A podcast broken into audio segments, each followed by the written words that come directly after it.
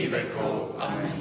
Pán s vami. I s duchom tvojim. Nech je zvelebené meno pánovo. Od tohto času až na veky. Naša pomoc mene pánovom. Ktorý stvoril nebo i zem. Nech vás žehná všemovci Boh, Otec, i Syn, i Duch Svetý. Amen. Ostávajte v pokoji. Bohu vďaka.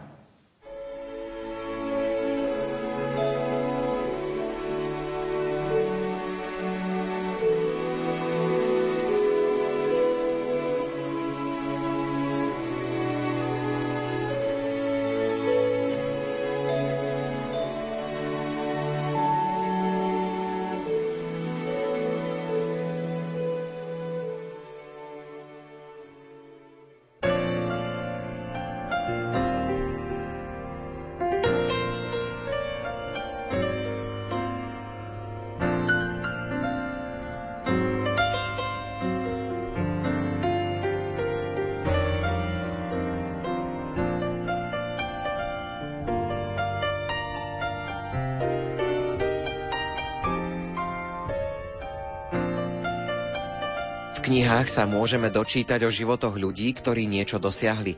Sú výnimoční a pozná ich celý svet. Na druhej strane sú obyčajní ľudia, ktorí zvládajú každodenný všedný život. Občianske združenie Society for Human Studies, spoločnosť pre výskum človeka, vydalo tento rok viacero kníh s touto tematikou. V nasledujúcich minútach si priblížime dve publikácie.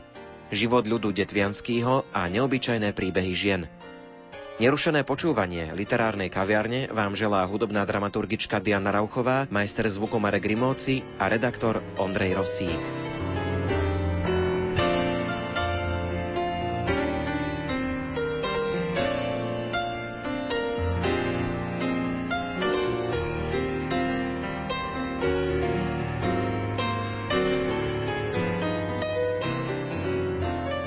Knihu Život ľudu Detvianského nám predstaví jej autor Jan Golian. Detva je vašim rodiskom, takže bola to inšpirácia začať písať knihu práve o tomto regióne? Bola to jedna z hlavných motivácií, čomu sa venovať vo svojich historických výskumoch. Práve zaujímali dejiny môjho rodiska, kraja, odkiaľ pochádzam a trošku aj dejiny moje osobné, tej osobnej histórie, takže to bola jedna z tých podstatných motivácií, prečo som sa venoval podporaniu. Boli tam motivácie aj ďalšie, ktoré sa odkrývali a odhalovali. Samotná tá detva, respektíve okolie detvy, sa bavíme o detve v 19. storočí, takže to nie je iba to mestečko, ako ho dnes poznáme, za okresné mesto, ale pod tým pojmom rozumieme de facto celé podpolanie. To územie je veľmi zaujímavé, charakteristické vlastníckým osídlením a spôsobom života. Táto okolnosť je veľmi zaujímavou v ohľade spôsobu života, typoch ľudí, ktorí tam žili, spôsobu hospodárenia, kultúrneho bohatstva. To sú ďalšie veci, ktoré odkrývajú a nabalujú na seba nové a nové témy. Zaujal ma ten názov, život ľudu Detvianskýho. To bol asi zámer, aby to bolo v tom jazyku, ktorý sa tam používa. Uvažoval som, že ako nazvať knihu, lebo je to vlastne dopratovaná moja dizertácia, skoro 10-ročný výskum. Vzniklo to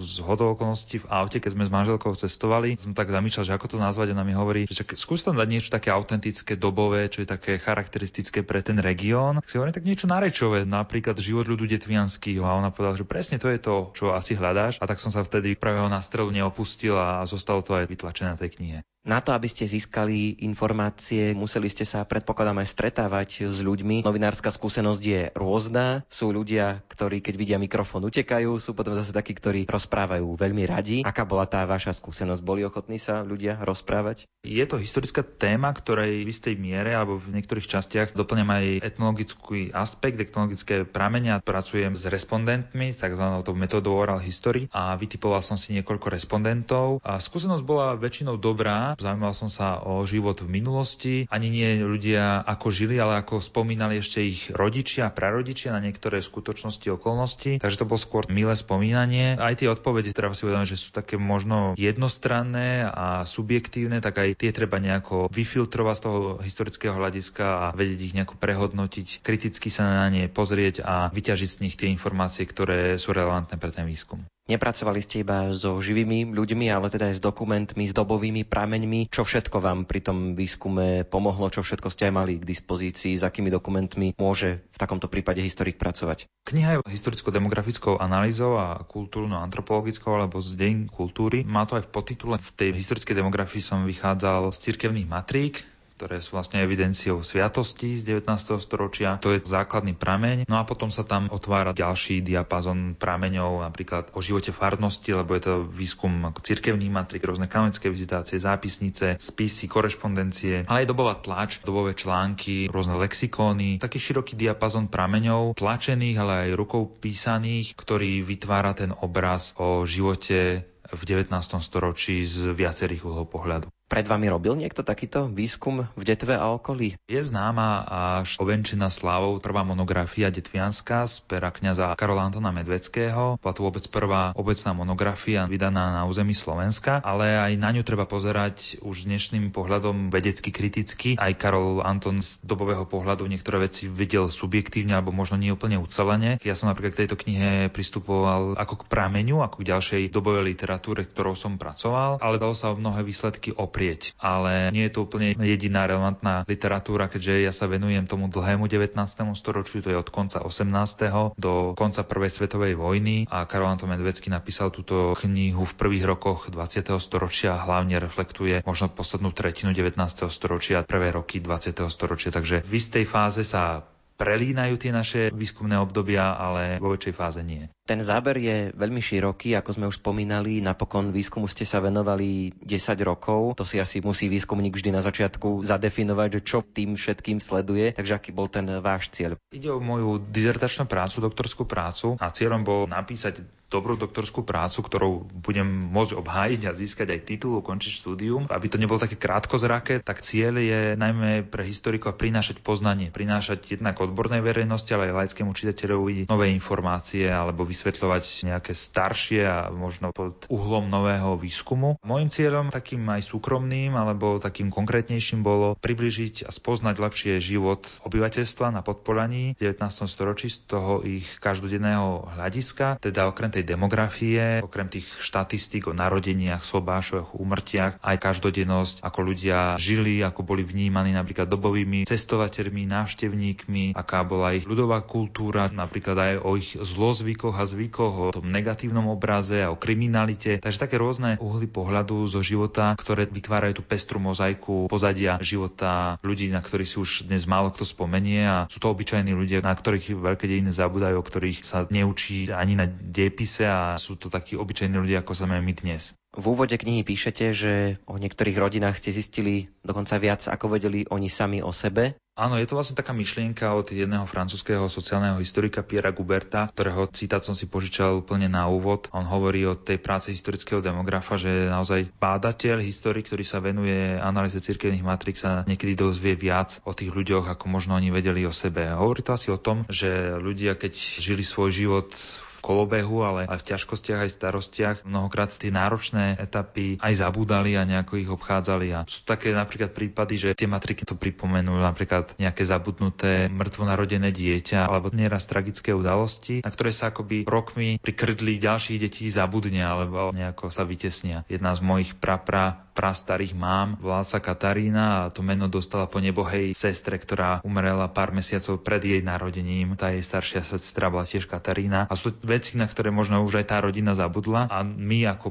potomkovia tohto dievčatka sme to absolútne netušili a cez tú prácu historické demografa som to objavil Áno, niekto si môže povedať, no nie je to nič podstatné a nič prevratné, ale je to zaujímavá informácia o tom konkrétnom človeku a to je vlastne tá úloha aj tej historickej demografie, aj tej kultúrnej antropológie, že venovať sa, zamerať sa na toho konkrétneho človeka, ktorý tu žil a na ktorého si možno dnes už aj nikto nespomenie. Je to odborná práca, dá sa hovoriť, že je to aj populárno-naučné, že aj človek, ktorý povedzme nie je odborníkom v tej historickej oblasti, môže v tej knihe nájsť čosi, čo ho zaujíma a podnetí? To bol jeden aj z cieľov, že aby tá moja vedecká práca bola aj taká stráviteľná, tak môže nazvať pre čitateľov, ktorých veda až tak nebaví a zaujímajú sa napríklad o historické knihy alebo o spoznávanie dejín cez takú ľahšiu formu. Niektoré pasáže sú písané teda aj ľahšou formou, snáď čitateľsky atraktívnejšie. Kniha má vyše 40 obrázkov dobových v texte a ďalších vyše 30 na prílohách farebných, dobových malieb a fotografií kolorizovaných. Vypracoval som aj taký register priezvisk detvianských, ktoré hovoria o konkrétnych osobnostiach z podpolania. Môže to byť takou pomôckou pre ľudí, ktorí si robia nejaký rodokmeň a z okolností, ak napríklad na ich predka som natrafil, tak môže si to aj takto spárovať.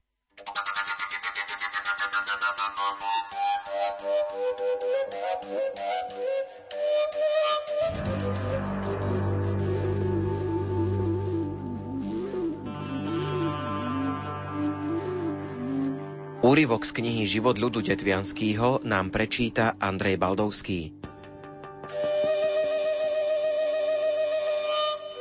Dejiny založenia detvy a následný rast malej osady na zemepánske mestečko sú úzko späté s dominantným podielom rímskokatolíckého obyvateľstva v regióne. V prámeňoch sa nestretávame s inou početne významnou náboženskou skupinou, ktorá by sa na území podpoľania vyskytovala – Jedinou zmienkou, ktorá túto charakteristiku stavia do iného svetla, je tvrdenie o tom, že v úvode 17.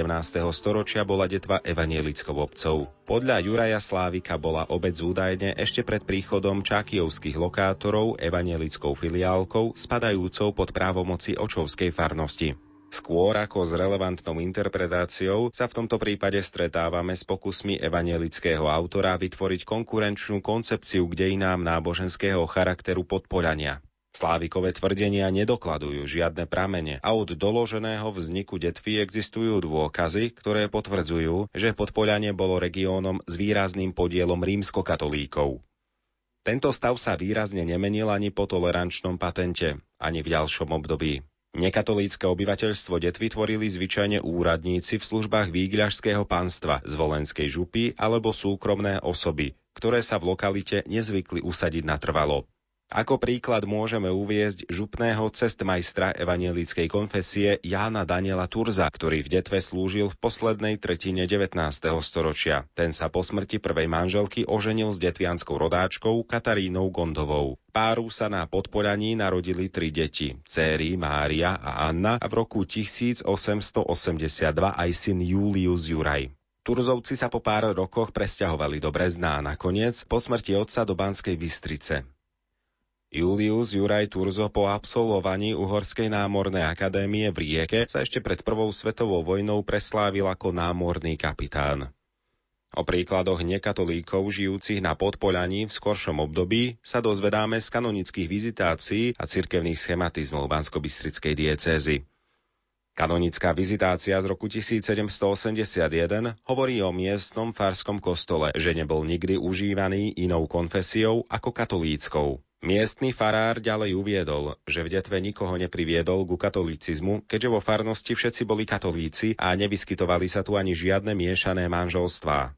V nasledujúcej vizitácii z roku 1805 bol vo farnosti uvádzaný jeden bližšie neurčený nekatolík a ďalších šesť osôb evanielického vierovýznania. Vo vizitácii sa uvádzali aj mená dvoch osôb, ktoré odstúpili od katolíckej viery a dvoch mužov, ktorí naopak vstúpili do katolíckej cirkvy. Diecézne schematizmy uvádzali, že v priebehu 19. storočia sa konfesionálne zloženie obyvateľstva výrazne nemenilo. V regióne dominantne prevládalo rímskokatolícke obyvateľstvo, ktoré sa spočiatku vo svojom okolí s nekatolíkmi ani nestretávalo. Počas celého skúmaného obdobia sa na konfesionálnom zložení nič zásadné nezmenilo a na území farnosti absolútne dominovali katolíci.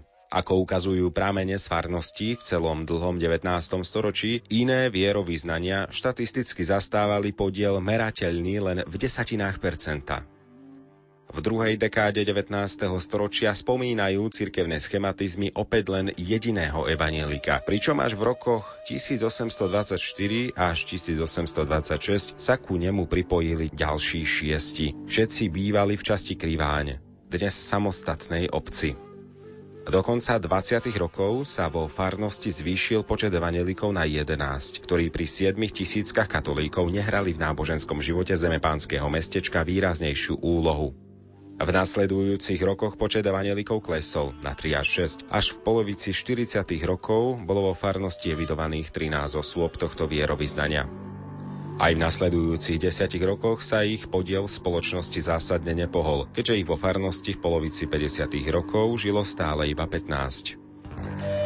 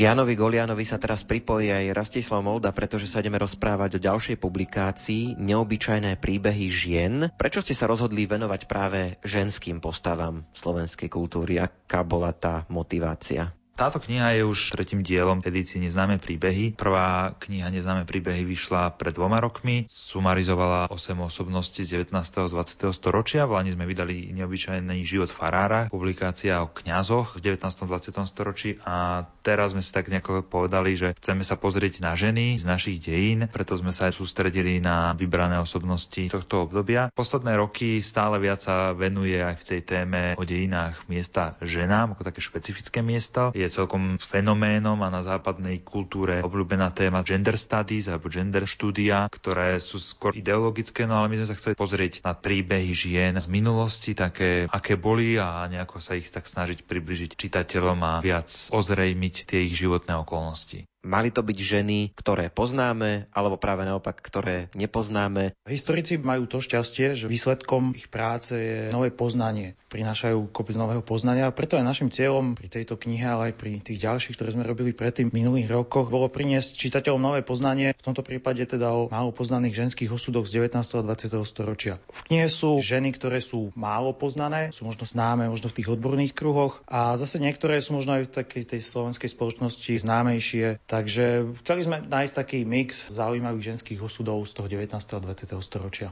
Ženy, ktoré sú v knihe spomenuté, už nežijú. To znamená, že museli ste vychádzať z nejakých prameňov, čo ste mali k dispozícii. Po každej z nich zostal určitý druh prameňov. Samozrejme je to individuálne. Niektoré z tých žien majú v slovenských, ale aj zahraničných archívoch, dá sa povedať, že vlastné fondy. Iné po sebe veľa tých písomných prameňov nezachovali. Šikovný historik určite dokáže vyhľadať k ich životu informácie aj z takých iných zdrojov. A ako historici pracujeme prevažne s písomnými prameňmi a chceme bližšie spoznať život jednotlivých dám. Predovšetkým pracujeme s osobnou korešpondenciou, treba aj s listami, ktoré im písali a poposielali ich manželia. Samozrejme je to naozaj individuálne individuálne a ku každej tej žene je iný druh a iný pramenný materiál. Je tam tých žien 8, to znamená, že museli ste podľa nejakého kľúča vyberať. Možno boli aj také ženy, ktoré sa tam jednoducho už nevmestili, lebo nebol na to už priestor. Vyberali sme najmä autorov, ktorí budú ochotní a chcieť spolupracovať na tejto knihe ako autori kapitol. To, že koho vyberú a akú kapitolu okom napíšu, to sme už nechali úplne na nich, že akej téme sa venujú, alebo čo im najbližšie, alebo koho by chceli priniesť. Ten kľúč hrdiniek tejto knihy nebol ani v rukách zostávateľov, ale skôr v rukách autorov. Mali sme ešte niekoľko aj typov na autorov, boli by typy aj na ďalšie osobnosti, ktoré by sme v takejto knihe chceli vidieť, ale aj tá kniha má svoje štandardy a svoje obmedzenia, čo sa týka rozsahu a preto ten počet 8 zdá sa nám vyvážený a dobrý v tomto prípade optimálny. Možno niekedy bude nejaké ďalšie dopracovanie a tam sa objavia ešte ďalšie osobnosti. Knihe je 8 ženských osudov. Prvou je Anna Jurkovičová Hurbanová, je to vlastne manželka Jozefa Miloslava Hurbana, známeho slovenského národovca. Druhou poradí je Božena Kutlíková, je to tiež manželka možno takého menej známeho národovca Bohdana Kutlíka, ale čo je možno pri nej známejšie, tak ona bola vlastne dcérou Michala Miloslava Hodžu, takže je to jedna z troch litáčok v tejto knihe. Tou druhou litáčkou je Johana Miloslava Lehocká, je to možno taká prvá z takých slovenských spisovateľiek, bola vydatá za evangelického kňaza pôsobiaceho v Liptovskom Trnovci. Potom máme v knihe aj dve sestry. Prvou je Ružena, druhou je Bohdana z rodiny Makovic Mickovcov, známej to ružomberskej obchodníckej rodiny. A tá Ružena sa vydala za obchodníka Jozefa Houdeka a v podstate celý život prežila práve v tom Ružomberku. A tá jej sestra Bohdana sa vydala za známeho tiež národovca Baťka Jozefa Škultetyho a v podstate sa odsťahovala do Tručanského svätého Martina. Ďalšou v poradí je Sidonia Sakalová, veľmi významná detská spisovateľka z prvej polovice 20. storočia. No a posledné dve, tak je to Mária Gulovičová, vlastne ona bola dcérou grecko-katolického duchovného. Je životný príbeh je veľmi spojený so slovenským národným povstaním, keď pomáhala partizánom a môžeme ju nazvať aj takou prvou slovenskou špiónkou. No a poslednou v knihe je poslucháčom známa Mária Razusová Martáková, známa tiež slovenská spisovateľka literátka. Každý autor si vybral nejakú ženu, ktorej sa chce venovať, čiže asi je ťažké hľadať nejaké spojenie medzi týmito ženami, alebo predsa len by sme nejaké našli. Je tam viacero spojení, už iba tým, že tie ženy žili akoby takú jednu dobu, hej, je to 19. 20. storočie a sú to v mnohých tých prípadoch podobné reálie, pozadie, dejinné udalosti alebo aj región, v ktorom pôsobili. Dá sa to napríklad sledovať na viacerých problémoch rodinných, sociálnych, ktoré museli riešiť. Napríklad Anička Jurkovičová, manželka Urbanova a Božena Kutlíková, dcéra Hodžová, Hurban Hodža, dvaja troch najväčších slovenských protagonistov a práve deti týchto protagonistov mali viaceré problémy o svojom živote. Na jednej strane nároky doby alebo aj tých národných elít, že aby pokračovali vo šlapájach svojich rodičov. Na druhej strane zasa horská vláda im robila prekážky, nemohli študovať na školách, ktoré chceli, alebo mali rôzne iné ťažkosti. Čitateľ si v tejto knihe naozaj dokáže nájsť to, čo ho zaujíma, či sú napríklad dejiny tej literatúry, alebo až taký americký trhák o vojne v podobe tej Marie Gulovičovej, ktorá bola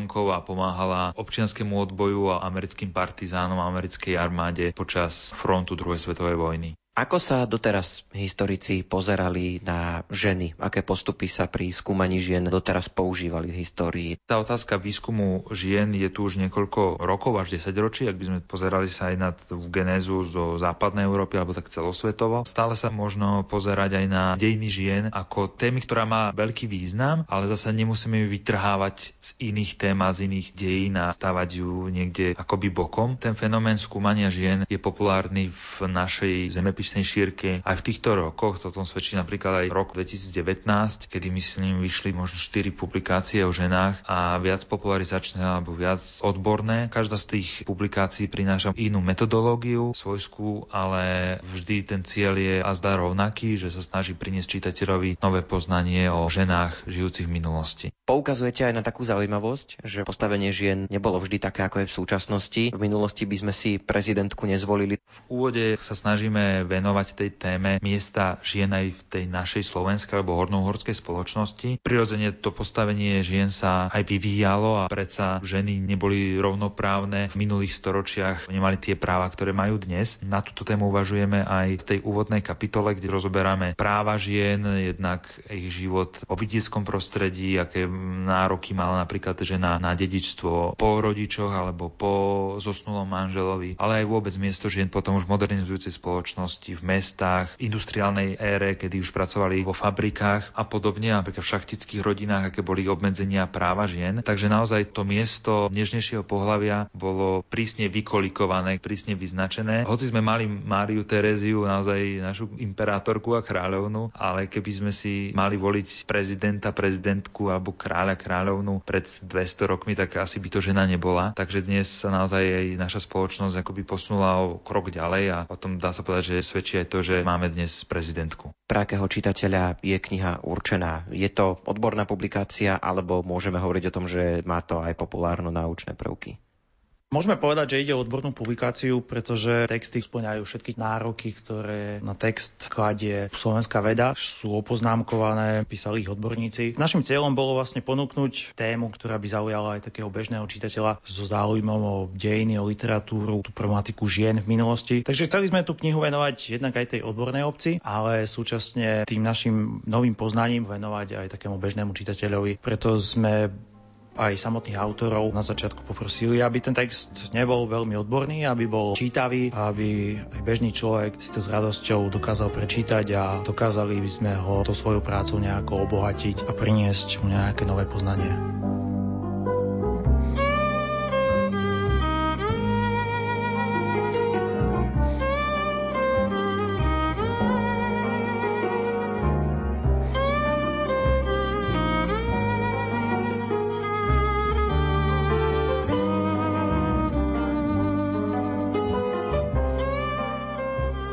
Úryvok z knihy Neobyčajné príbehy žien nám prečíta Andrej Valdovský.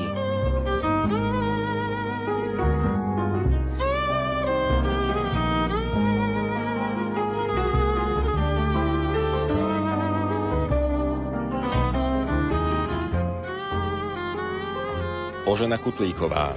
Vzor alebo antivzor ideálu národnej ženy. Prvých 21 rokov Boženy Hodžovej bolo spojených so všetkým, čo robil jej otec a sestry. Nasledujúcich 36 rokov jej života sa odohrávalo po boku manžela. Vo svojej domácnosti zriadili priestor akoby s funkciou salónu. Prijímali mnoho hostí, pričom kritériom výberu bola angažovanosť v národnom duchu.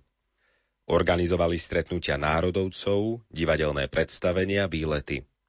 Manželia mali spoločných priateľov, názory a predstavy o svete, o politike, nacionalizme, spolkovej činnosti. Spoločnými silami vybudovali domov pre svojich 5 detí, Vladimíra, Elenu, Vieru, Olgu a Máriu. Pod svojou strechou prichýlili i Marínu Hoďovú, prvýkrát po príchode z Tešína, druhýkrát, keď po krátkom manželstve ovdovela. Počas života v Trnave v roku 1868 až 1874 sa Kutlíkovcom podarilo oživiť spoločenský život Slovákov v meste, okrem iného i divadelnými predstaveniami. Božena využívala spomienky na mikulášske divadelné predstavenia, skúsenosti tamojších ochotníkov. Trnava mala divadelnú tradíciu. V meste bolo dokonca kamenné mestské divadlo – existencia akého bola v mnohých ďalších mestách v rovine nedosiahnutelného cieľa. A to napríklad aj v jej rodnom Mikuláši, kde divadelníci hostovali v rôznych prenajatých sálach hostincov. V Mestskom divadle v Trnave však hostovali iba nemecké i maďarské divadelné súbory a kočujúce spoločnosti. Slovenské divadlo chýbalo. Repertoár predstavení stál prevažne na nemeckých ľahkých kusoch, určených predovšetkým k pobaveniu publika. Výnimkou boli iba slovenské hry Jána Palárika, ktorý pôsobil ako farár v nedalekom Majcichove a podarilo sa mu preniknúť na javisko Trnavského meského divadla. Na predstavenia prichádzali ľudia z celého okolia a dokonca sa zaznamenalo kupčenie s predraženými lístkami. Jeho hry však už boli mládežou kritizované, že sú príliš priehľadné so svojím výchovným zámerom na úkor rozvíjania skutočných umeleckých postupov. S príchodom Vendelína Kutlíka do mesta sa zhoduje založenie besedy slovenskej a slovenského kasína, ktoré malo členov z celej západoslovenskej oblasti. Obom spolkom sa pripisuje zásluha na celkovom povznesení spolkovej činnosti v regióne. Vďaka nim sa mesto stalo ohnišťom reskejšieho národného života, oznamoval krátky článok v prvom čísle časopisu Orol, ktorý deklaroval, že sa bude formovať ako kultúrna revue Podiel manželov Kutlíkovcov na oživení divadelného života v Trnave sa spája s konštatovaním, že divadlo slúžilo na rozhýbanie národnobuditeľskej práce medzi miestnymi Slovákmi, pretože mešťania boli bez slovenského národného povedomia a zväčša Nemci a Maďari, ktorí zvysoka opovržlivo hľadeli na Slovákov. Vstup hercov vedených Vendelínom Kutlíkom sa viaže na obdobie, keď v troch po sebe nasledujúcich divadelných sezónach 1869 až 1872 ukončila hostovanie nemecká divadelná spoločnosť. Uvoľnil sa tak priestor, ktorý slovenskí divadelníci využili. V tom čase vystúpila niekoľkokrát v Mestskom divadle a pravdepodobne za väčšej účasti publika, ako mávali profesionálne nemecké a maďarské spoločnosti. Za tri sezóny odohrali 12 predstavení. V nejakom inom meste na dnešnom Slovensku okrem Trnavy sa nepodarilo pred rokom 1908 slovenským ochotníkom hrať na javisku Mestského divadla po slovensky.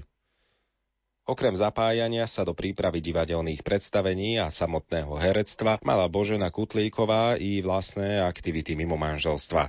Iniciovala v Trnave založenie krúžku žien, ktoré vystupovali s podobnou činnosťou ako živeniarky v Martine.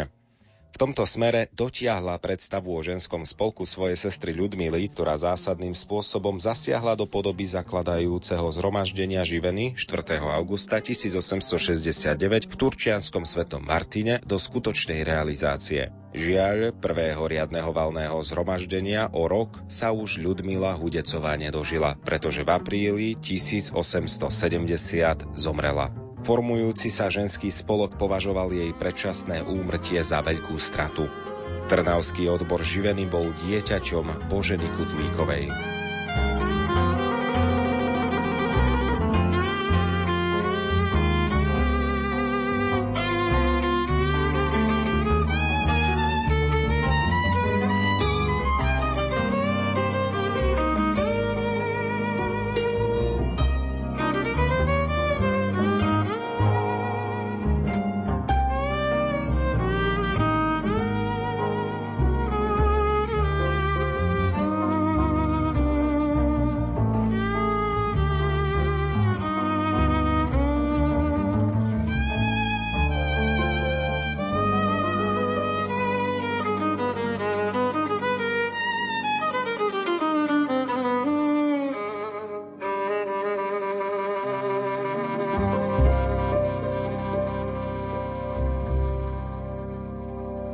Predstavovali sme vám publikácie Neobyčajné príbehy žien a život ľudu Detvianskýho.